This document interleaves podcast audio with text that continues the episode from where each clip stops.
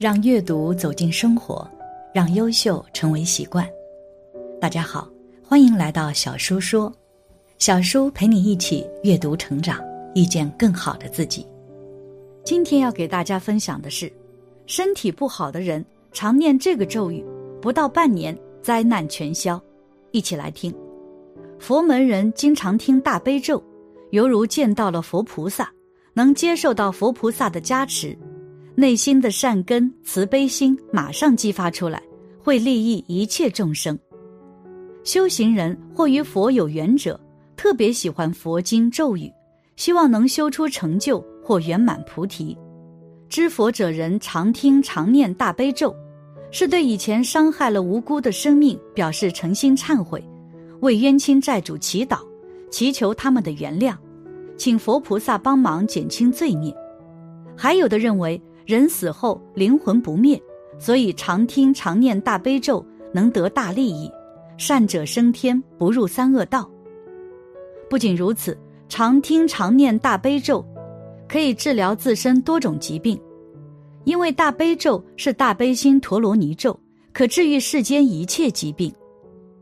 大悲神咒的功德也可以说是不可思议，甚至能够驱鬼驱邪的。有的人怕鬼。有的人晚上特别怕黑，有的人老疑神疑鬼，觉得后面会不会有人跟着，这样的人就应该多念观音菩萨或者大悲咒，若能诚心恳切的念，就能得到平安，逢凶化吉。今天和大家分享几个念大悲神咒的神奇感应：一、大悲神咒击退鬼怪。以前有一个人叫李新平。他平时就是念千手千眼大悲观世音菩萨的这个大悲咒，他念得特别好，能驱除鬼。有一次他出远门去做客，他的妹妹就生病死了，死了之后又活过来。有人奇怪地说：“你不是死了吗？怎么又活过来了？”他就说：“原来他死了之后，感觉有人在折磨他，有那个鬼在折磨他。后来鬼认出他是李新平的妹妹。”害怕李新平回来，就赶紧把他放了，所以他就活过来了。所以他念大悲神咒念得很有影响力，鬼都知道他的名字了。还有一个碰到过厉鬼的人叫洪阳。有一天，洪阳坐轿子从江西乐平回家，当时太阳已经下山了，有两个仆人抬轿，还有一个帮他挑行李，他们想在半夜之前赶回家。走到乐平南方二十里的时候，已经半夜二更天了。当时有微微的月光，突然听到山里传来巨大的响声，轰隆隆，特别的响，就好像几十棵树同时被砍倒的那种大响声。他们一开始以为是老虎来了，可是又感觉不像老虎，但是那种声音确实是听起来特别的可怕，所以洪阳赶紧下轿，他们找地方避难。这个时候，前不着村后不着店的，也不知进还是退。看到路边有个山涧，里面没有水，大家就赶紧趴到沟边藏起来。刚趴下去的时候，一个怪物就站在眼前了。这个怪物有三丈高，一丈三米多，三丈那就十多米。那怪物从头到脚就像个灯笼，发出幽光。抬轿的两个人都吓死了，抬行李的仆人趴在那里都不敢呼吸了。弘扬平时有念大悲咒的习惯，这时候他就开始持大悲咒，那个怪物就站着不动了。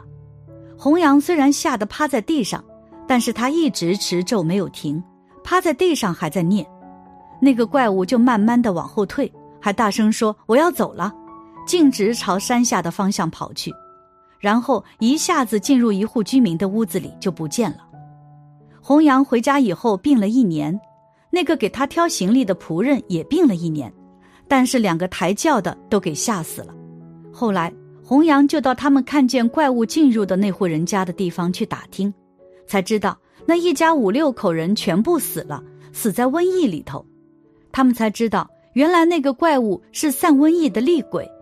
厉鬼当时是来找他们了，幸亏持大悲咒，不然他也死了。厉鬼就是散瘟疫鬼，厉鬼进门就得瘟疫。大悲神咒化解心魔。记得二零零三年大瘟疫的时候，很多村都封锁了，城里居民楼也封锁了，不让人们乱跑。附近村有的从外地来的人都隔离了，把他们隔离在田地里头，然后搞几间帐篷让他们住着，不准到村里来。那时候大家都吓坏了，也不敢乱跑，害怕出门万一染上大瘟疫会死人的。那我们当时就是持咒，还做了护身符给居士们带。般若学院有一位县县的刘居士，他就带了师傅给他的一个护身符，大摇大摆跑。人家说你怎么还乱跑？他说我不怕，有师傅给的护身符，绝对没事。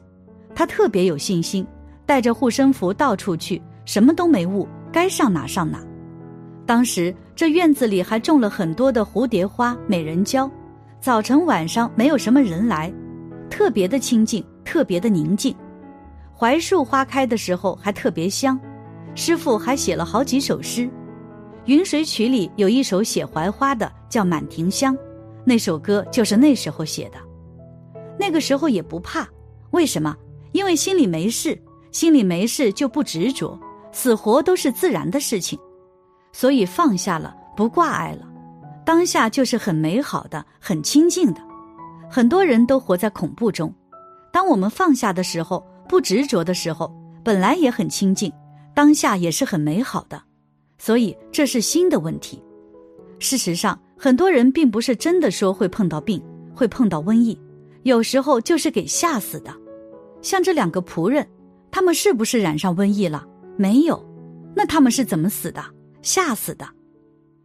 大家很可能听说过，有的人得了癌症，但他为了儿子女儿就坚强的活着。像有一个妇女，四十岁左右的时候得了癌症，她还有一个特别小的孩子。小孩生下没多久，丈夫就死了。当时她想，我死了，小孩子没人照顾怎么办？她就想，我活一天就要照顾好他一天，所以她每天也不去想病了，该干什么干什么。后来活了二三十年，等孩子结了婚没事了，她才死。还有一个人，他有一天到医院去检查，说长了肿瘤，可能是癌症。这个人很有能力，在单位里是总经理。可是，一听得了癌症，他一下子就瘫坐在那里。我得了癌症，我要死了。本来前程似锦，现在突然什么都没有了，一片黑暗。他走路没力气，吃饭都得别人喂，整天就在那里掉眼泪。后来说再去大医院检查一下吧，他走不了路，只能够用担架抬，所以就把他抬上车，抬到医院里去，在大医院再检查一遍。结果出来说不是癌症，良性肿瘤，没事。他一下子就跳起来，会走路了，也会干活了，还照样当总经理，啥事没有，精神百倍。所以他这个人不是真得了癌症，他是给吓病的，不是真病。所以这个心多么重要啊！事无好坏，重在心态。这句话大家要记住。事情没有好，也没有坏，不管好坏。重要的是你的心态要调对，你的心态调对了，好更好，不好也好；你的心态不对了，坏非常坏，好也坏。所以这个心很重要，有良好的心态就能够转一切逆缘为善缘，而让我们的善缘更增长福报。还有持咒呢，像那个弘扬，他对观世音菩萨有信心，关键时刻他没有忘了大悲咒。虽然他快吓死了，可是他还没有忘了观世音菩萨大悲神咒的威力，所以他还是照样持。假如说你碰到逆境就忘了正念，那才真是坏了。所以大家一定要精进的持咒，至诚的诵持阿弥陀佛。佛说，如果众生诵持大悲咒不能满愿，是不成正觉，除非是不善或不至诚者。诵持大悲咒不但能得到自在，而且所求皆能满愿，能离开苦难而得到快乐。经中云：若有比丘、比丘尼、优婆塞、优婆夷、童男童女，欲诵持者，于注重生起慈悲心，先当从我发如是愿。大悲心婆罗尼经里面，观世音菩萨亲口所说，持诵大悲咒之前，要先读诵发愿文。之后称观世音菩萨名和阿弥陀佛佛号，之后再持咒。无论读诵任何一部佛教经典，发愿都是非常重要的。诸佛菩萨之所以能够成就无上正等正觉，靠的是愿力，所以要修持大悲咒。持诵大悲咒前，要发观世音十大愿，虔诚发愿，满你所愿。念诵完之后，回向也是很重要的，把修持大悲咒的功德回向给十方众生，回向给自己的家人和朋友，为他们祈福，愿观世音菩萨加持，平安吉祥，万事如意。感谢你的观看，愿你福生无量。今天的分享就到这里了，希望你能给小叔点个赞，或者留言给出你的建议。别忘了把小书分享给你的朋友，让我们一起成为更好的自己。还没有订阅小说的朋友，一定要记得订阅哦。我们下期不见不散。